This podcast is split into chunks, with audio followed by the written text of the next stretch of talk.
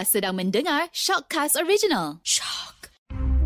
Jika anda diminta masuk ke sebuah bilik gelap untuk disoal siasat, apakah anda berjanji hanya akan berkata yang benar-benar? Tiada yang dusta atau selainnya, melainkan kenyataan yang benar sebenarnya. Mungkin ia pahit untuk ditelan, pedih untuk dikenang. Mengadaptasi konsep dark room atau bilik gelap, siri Shock Confession Bilik Gelap menggali dan membongkar kisah-kisah inspirasi rakyat Malaysia yang penuh tangis dan tawa. Di dalam bilik gelap ini, perca-perca kenangan manis, pahit, sedih, marah dan kecewa, malah kesesalan dan harapan dalam memburu piala kehidupan diluahkan secara telus dan jujur. Inilah Confession Bilik Gelap.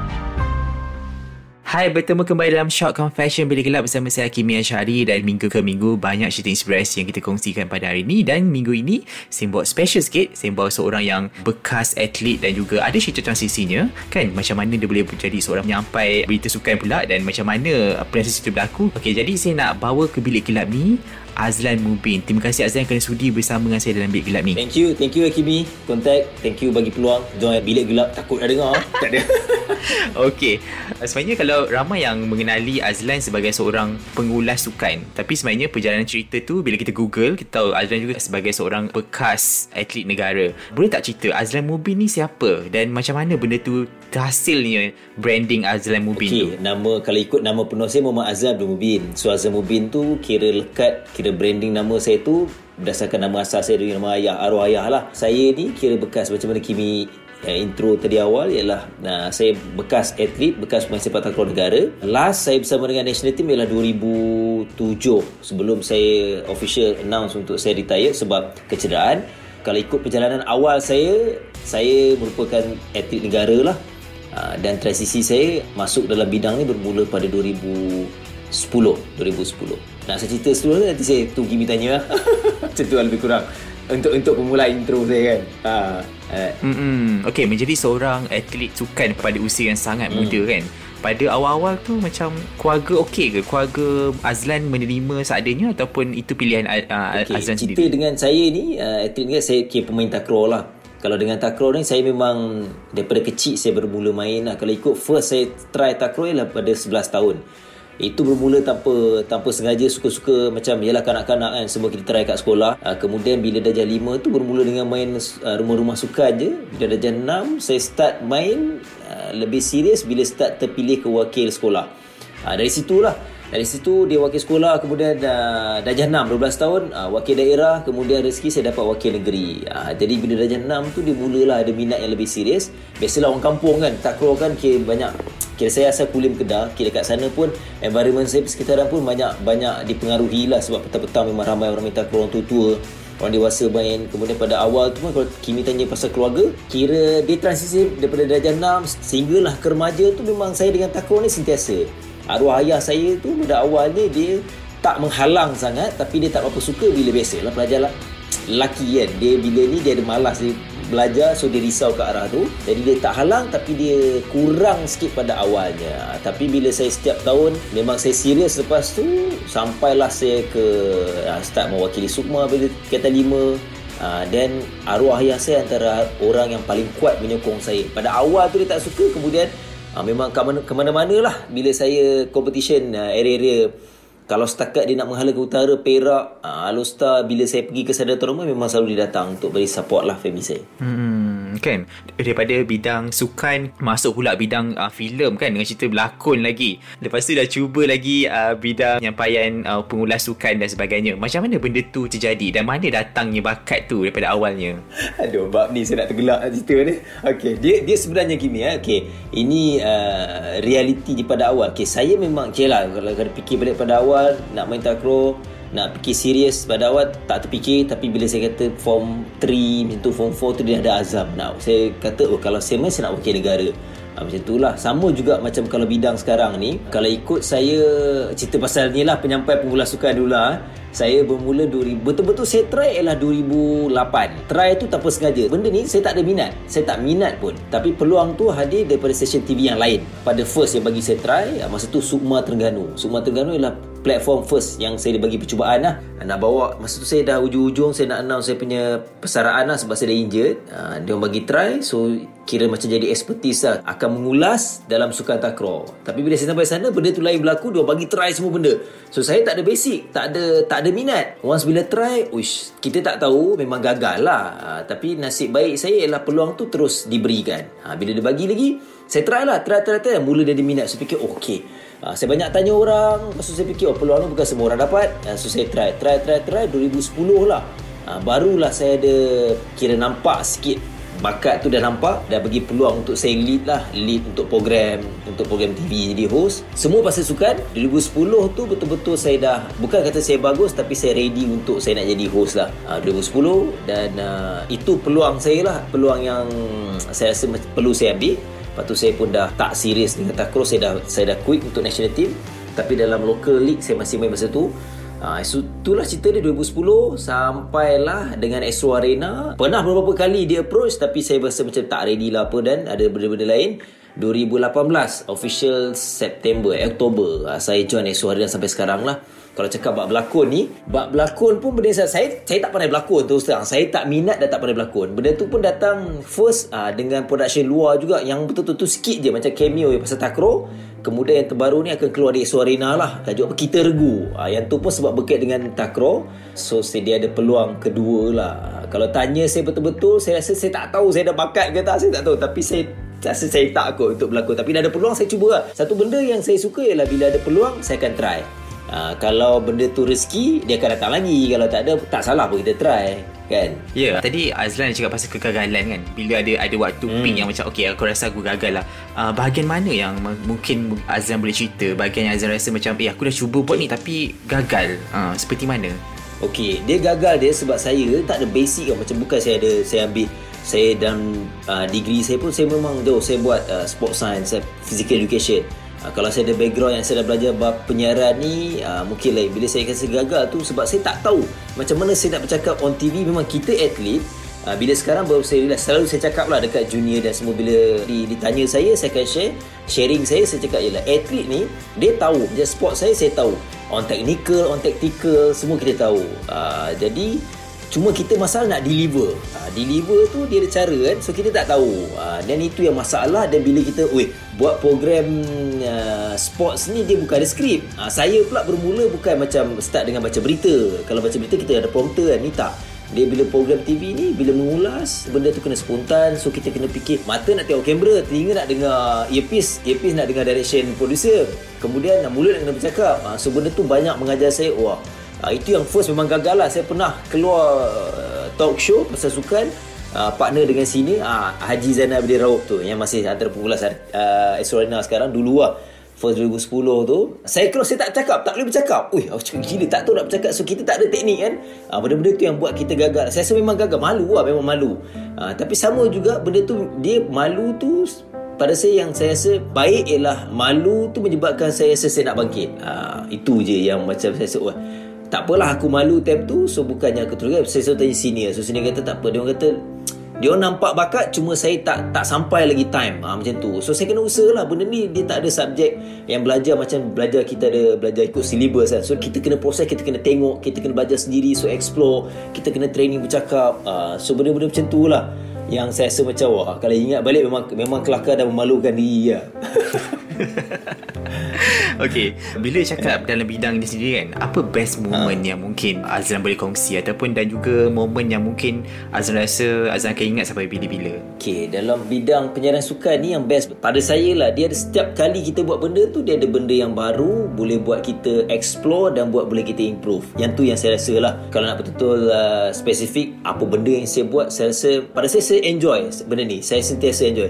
Contoh Macam kita sentiasa ada peluang lah Macam nak cover Temasha Macam SEA Game uh, Asian Game, Olympic. Walaupun setakat ni saya hanya sekali rezeki pergi ke venue banyak cover daripada studio di KL ya. Tapi macam saya kata lah setiap event yang kita buat tu setiap program yang saya buat saya rasa banyak benda yang saya belajar baru. So dari segi konten uh, sekarang sedar tak sedar lebih 10 tahun. Tapi saya rasa saya bukannya macam perfect dan bagus. Tapi saya rasa banyak benda yang kita kena belajar. Macam trend sekarang pun dah lain.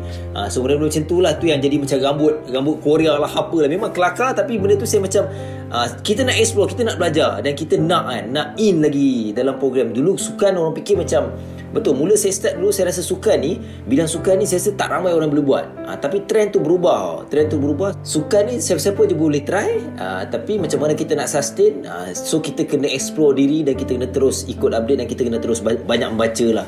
Uh, tu kalau tanya moment saya itu yang buat moment yang saya rasa macam uh, seronok dalam bidang ni. Uh, dia tak akan habis satu benda yang macam kita buat, kita rasa puas dah. Ah dah macam boring ah tak. Uh, itu yang saya rasa momen tu yang best dan Uh, macam kita tak sabar untuk nak Okay try lagi. Apa lagi? Ya? Macam next kan? Uh, Dari segi program Konten dan sebagainya. Macam itulah Kimi. Okay bila kita nampak Perjalanan kerjaya Azlan sendiri kan Kita tak tahu Pendengar semua tak tahu Azlan ni membesar Di keluarga yang seperti mana. Adakah Azlan membesar Dengan keluarga yang kaya? Ataupun mudah uh, Senang kan Semuanya tersedia yeah. Ataupun sebenarnya Seperti mana Azlan membesar? Boleh tak cerita sikit? Mm-mm. Okay uh, Saya rasa pun Benda ni pun mempengaruhi saya lah. Uh, Saya terus terang Saya bukan anak orang senang. Uh, Yang saya bercakap Saya dari lahir Saya kat kuliah Kedah. Uh, dan saya pun masa tak adalah macam susah sangat duduk merempat tak. Tapi memang saya ada tujuh adik-beradik. Uh, arwah ayah saya kerja attendant hospital je kemudian bersara. Ketika bersara tu adik-beradik termasuk saya masih lagi sekolah dan masih belajar. So arwah ayah last ialah uh, bawa teksi uh, sebelum meninggal 2009 betul Ha, so memang serba kekurangan. Macam kalau kata nak cerita balik Yang saya ni kata Sebab kehidupan saya ni buat saya nak usaha Ialah nak survive Bila Ialah kita Kanak-kanak ada keinginan Remaja ada keinginan. Ha, Macam saya pun di kalangan Bukannya masa tu zaman-zaman Sekarang tak. Kalau setakat nak cakap Macam kita teringin pun benda lah Teringin macam sport shoes pun kita tak mampu beli. Ha, Sebab adik-adik ramai Arwah ayah kerja seorang Mak tak kerja. Ha, So benda tu macam dia jadi penghalang tapi bukan saya fed up dengan family. Tak tapi sedar. Uh, so kita tahu once bila kita ada peluang sebab tu bila masa saya minta cross peluang tu ada untuk saya keluar dan pergi jauh. Uh, dan saya ingat lah bila saya masa form 4 saya memang cakap satu hari nanti aku mesti main uh, wakil negara. Um, nak cakap pasal diri sendirilah. Contoh bila saya jogging kan dia uh, okay saya dapat selalu dapat input macam mana di player national ialah dulu kebetulan masa saya sekolah Mak Rafi Makno masih ada kira macam abang. Dia national player kemudian dia orang kulim once dia balik bercuti saya banyak tanya. So dia share macam mana training teruk. Uh, so sebelum nak ke sana uh, saya dah fikir macam okey tak apa aku training. Macam bila saya lari tak larat latih saya cakap cakap aku kena push sebab aku nak nak wakil negara ni training kan. So kalau aku tak usaha macam mana aku nak pergi jauh? Okey lah sebab saya fikir apa peluang lagi yang kalau kita sekadar macam saya tak usaha apa yalah saya belajar tak pandai sangat tapi ada peluang lah belajar. Sebab tu ada peluang belajar saya akan belajar. Macam sekarang saya dah kahwin saya tak nak in future itu akan berlaku untuk family saya. Saya tak salahkan keluarga tapi itu pengajaran yang buat diri kita ni nak berusaha. Sampai sekarang yalah saya tak kaya tapi saya alhamdulillah okey lah kan ada isteri dan anak okey. Ah, so macam tu yang saya kata bila ada peluang sama dalam penyiaran ni bila saya ada peluang gagal tu pun saya rasa macam oh kalau setengah dia satu benda tips samalah saya suruh cakap dekat junior yang sekarang baru masuk dalam bidang ni pun dia satu benda dalam bidang sukan penyanyi sukan ni dia jangan fed up je gagal tu tak apa. Memalukan diri tu tak apa. Ah saya kata. Tapi ah, jangan kita fed up. Once kita fed up habis. Ah, kita lepaskan peluang yang memang semua orang tunggu je nak masuk. Ah, macam tu lah. Ah, bukannya kalau kita dah usaha kita tak boleh itu lain cerita. Ah, sebab peluang ni macam saya kata lah Dia okey lah Kira rezeki yang okey kan. Uh, So Peluang kita ambil Kita kena usaha. Uh, Lebih kurang macam tu lah Kimi cerita dia. Okay, saya nak gelapkan lagi bilik ni. Uh dan saya nak tanya, jika boleh diubahkan masa ni kan, uh, ubah masa dulu kan, untuk menjadi Azran yang lebih baik pada waktu hari ini, adakah apa yang mungkin Azlan nak ubah? Ataupun sebenarnya Azlan okey dengan loss kehidupan jatuh bangun Azlan? Kalau saya nak ubah, eh, kalau saya nak ubah, saya tak nak saya injet. 2006 ialah Okay, kalau cakap uh, tu kira macam zaman gelap saya lah. Uh, saya passion dengan takraw ni. Saya suka dan saya sayang sukan sebab saya tahu je lah bila masuk dia. Tapi 2007 2007 saya start injet ligament lutut. Itu benda yang saya tak nak dan saya tak terfikir pun saya akan kena. Uh, tapi itu dah takdir saya dah kena. Mula-mula memang saya rasa macam gelap jugalah sebab saya ush uh, kenapa aku kena time tu? Sedangkan saya rasa saya boleh pergi lagi. Uh, dan saya boleh uh, push lagi untuk dengan takraw dengan national team Mula-mula lah Mula-mula kena mungkin saya macam uh, Tak redha tak, Sekejap. Tapi dah beberapa bulan selepas tu saya fisio Saya sedar okey. Tak apalah saya kena realize Tapi saya usaha. Uh, Saya kena rehab Saya pergi ikut Rasa ISN MSN Kena operation saya operation. Tapi bila once dah come back tu masa Sebab saya Operation ni kalau ikut dua round lah dua pusingan. Lutut saya ni dah operation first round dua-dua lutut buat saya dah recover 6 bulan. Lepas tu dia, dia tak 100% recover. Sebab saya tak tahu uh, benda ni subjektif nak cakap kan. Tapi saya ikut program semua pemulihan. Uh, masa tu pun saya rasa macam fed up. Uish, mungkin uh, saya terpaksa slowly kena fikir kenapa tak boleh pergi dalam nak bila once dah kena lutut ni dia tak sama kan? Dia punya feeling dia. So itulah kebetulan lah. Bila time tu saya dalam masa tu dia ada peluang masuk dalam bidang ni. Ha, mungkin tu hikmah lah. Ha, tu saya kata kalau nak undur balik saya nak buat mungkin saya tak nak injet ha, tapi kalau mungkin tak injet tak masuk bidang tu kot mungkin lah. Saya tak tahu kan. Ha, kalau lah kalau Maksudnya macam masih injured tu disebabkan orang lain tak. ataupun sebenarnya kejatuhan sendiri okay. atau macam mana? Kalau ikut takraw ni kan ya, saya killer pula lompat-lompat semua. Tapi dia tak kena dalam kot. Saya kena masa saya buat fitness. Saya tengah berlari dekat gym masa tu dekat MSN. Uh, saya tengah buat uh, fitness lah. Tengah buat speed. Tiba-tiba lutut saya rasa macam ada benda yang tak kena kan. So start tu lah. Uh, secara tiba-tiba. Bukan sebab orang lain pun sendiri masa training tu risiko lah risiko kalau jadi atlet kan itu risiko dia maksudnya uh, Azlan okey je dengan filosofi hidup ataupun memang nak ubah waktu tu kalau nak kalau boleh ubah, boleh ubah waktu ubah. nak ubah keadaan ya. tu kalau boleh ubah hmm. itu yang saya tak nak lah hmm. Okey Azlan, cakap pasal kejayaan kan, subjektif nilainya. Ada yang memandang kejayaan tu dia kena kena rumah yang besar berjaya. Kena ada kerjaya yang besar ataupun mungkin ada duit yang banyak dinilai berjaya. Apa makna kejayaan bagi Azlan? Kejayaan pada saya ialah kita tak susah, kita tenang. Contoh paling mudah ha? Ialah macam Kimi cakap. Tak semestinya orang tu ada jutaan ringgit Dia bagi Tak? Kan, Dah terbukti pun kan? Ha, Circle saya pun ada. Kadang Macam Contoh macam sekarang Apa yang saya rasa uh, Saya tak kaya Tapi saya taklah susah Tapi saya okey Saya ada tenang. Saya ada ketenangan lagi Masih realistik Masih boleh uh, Kayu basikal Apa saya nak buat Saya boleh Saya bersyukur. Saya ada keluarga Saya ada anak Itu pada saya lah. Jadi saya tak Stress boleh jadi manusia yang normal uh, itu dah cukup pada saya bercakap pasal rezeki kan tiba-tiba ya. datang yeah. ada peluang dan sebagainya minta pandangan daripada Azan sendiri mereka di luar sana yang mungkin nak juga ada peluang. Tapi peluang tu tak ada. Apa mereka perlu buat? Dan macam mana mereka nak jadi? Ramai sih. Dan saya rasa ramai yang nak jadi macam Azlan. Dan sebenarnya boleh tak Azlan bagi satu tips yang mungkin okay. anak-anak muda kita yang mungkin ada bakat mungkin ada ada pengalaman dan juga ada kelebihan yang diberi oleh Tuhan. Dan macam mana mereka perlu ketengahkan dia untuk menjadikan sesuatu yang lebih berharga dalam hidup mereka? Okay. bakat dan peluang tu saya, saya bagi umum lah kan. Uh, untuk setiap orang tu tak sama. Satu benda yang saya relate sepanjang apa yang berlaku kepada saya ni saya bukan manusia yang baik eh, tapi setiap benda yang saya buat saya rasa kita kena buat bersungguh-sungguh lah. Uh, contoh apa yang relate dengan diri saya ni sebab manusia ni dia bukan semua benda dia pakar bukan. Bukan semua dia pandai tidak. Tapi bila benda yang kita minat contoh bila saya dengan takro saya minat. So saya kena buat sungguh-sungguh. Uh, bila buat sungguh-sungguh bila saya gagal contoh bila saya cedera Ha, macam saya kata lah Mula-mula saya macam Wah kenapa aku berlaku kat aku? Ha, Then kita kena Dan kita kena buat juga bersungguh-sungguh Benda yang berikutnya. Ha, Kalau proses ha, pemulihan Saya buat bersungguh-sungguh Tak baik. Okey ha, Itu yang saya rasa Benda tu rezeki Dan peluang lain yang datang. Sebagaimana saya dapat peluang dalam bidang penyiaran. So benda yang saya tak sangka Tapi mungkin sebab benda saya buat bersungguh-sungguh Yang lalu uh, peluang lain datang Saya rasa. Uh, Sama bila saya masuk bidang ni Memang ramai ada yang masuk Keluar masuk keluar Saya tak nak lah Bukan yang kata saya bagus Tapi saya mengharapkan saya boleh bertahan lagi lama Saya kata so saya buat bersungguh-sungguh Gagal tak apa tak betul tak apa orang tegur kita terima dan kita kena terus belajar. So saya kata jadi tips yang paling mudah semua benda yang ada peluang kita ambil kita buat bersungguh-sungguh. Ha, itu je. Okay, ada dua soalan hmm. terakhir lagi. Bila kita nampak Azran ni seorang yang kita nampak dia kuat lah kan. Nampak lelaki kan. Macam main, main takraw dan sebagainya yeah. kan. Kita nampak dia ulas sukan pun dengan semangat. Tapi hakikatnya, kita sebagai seorang manusia ada rasa sedih, ada rasa takut yeah. dan sebagainya. Bagi Azlan sendiri, di confession bilik gelap, bila kali terakhir Azlan menangis dan kenapa?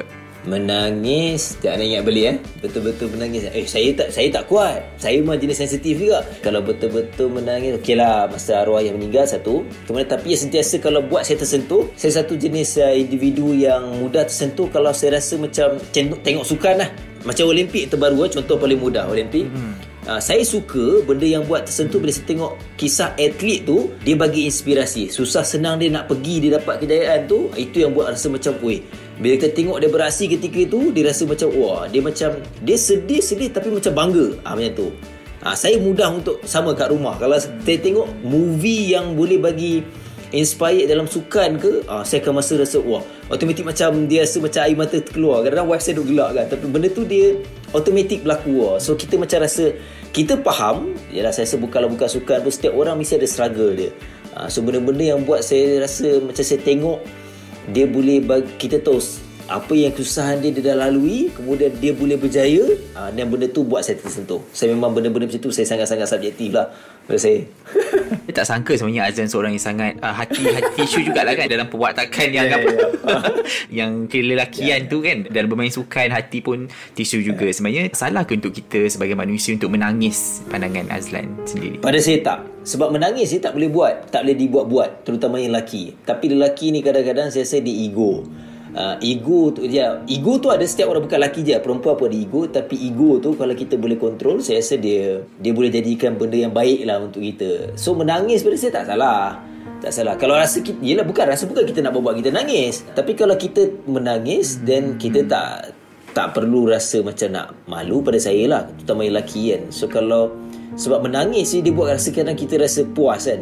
Pada saya lah Saya tak puas tu maksudnya Kalau kita menahan Kita lawan So kita rasa macam Oi aku tipu diri aku ha, So kalau kita boleh Macam saya kata Kalau betul-betul termenangis So maksudnya kita jujur dengan diri kita Pada saya lah Okey, soalan terakhir saya untuk Azlan. Yeah. Jika hari inilah hari terakhir Azlan berada dalam dunia ni dan apa perkara dan Azlan nak buat dan dengan siapa ingin Azlan berterima kasih? Wah Lain macam soalan ni Okey lah uh, Kalau pada saya eh, Bilik gelap betul ni? Okey. Pada hmm. saya Ialah saya kalau boleh Betul-betul saya dah Bakti pada arwah ayah Saya dah uh, tak ada Kalau betul-betul hari ni Hari terakhir saya Saya betul-betul Ialah nak minta ampun Kepada mak saya ya, Apa yang mak Sebab mak saya Mak saya sekarang di Kedah Duduk dengan adik saya Kalau ikut uh, Saya nak berbakti Sama saya cakap dengan isteri pun saya, Isteri saya pun Memang nak uh, Nak bawa mak tu duduk dengan kita. Uh, Tapi mak Biasa orang tua kan Kita paksa pun dia tak nak. Uh, Dia rasa dia Lebih selesa di rumah dia. So itulah Kalau boleh Saya memang nak betul-betul Nak berbakti untuk dia. Apa dia nak Saya akan je lah Kadang bukan RM2 dia nak kan? Memang saya akan nak jaga dia Dan uh, saya nak pastikan yang saya ni Tak buat dosa dengan dia. Dan yang paling penting pun Dia lah Kalau macam sekarang saya dah kahwin Memang betul-betul saya nak Pastikan anak Kalau saya betul-betul tak ada lah Hari ni last Saya nak pastikan isteri Dan juga anak-anak saya uh, Betul-betul menjadi Yalah uh, Muslim yang baik lah. Sebab bila saya dah tak ada Mereka lah warisi saya kan? So kalau mereka buat benda yang Tak faham agama Dan buat perkara yang tak sepatutnya Saya akan menanggung di sana. Uh, So benda tu yang sangat penting pada saya lah. Terima kasih Azlan kerana sudi bersama dan Bilik Gelap ni banyak cerita yang dikongsikannya pada hari ini dan teruskan berinspirasi bersama Shock Confession Bilik Gelap.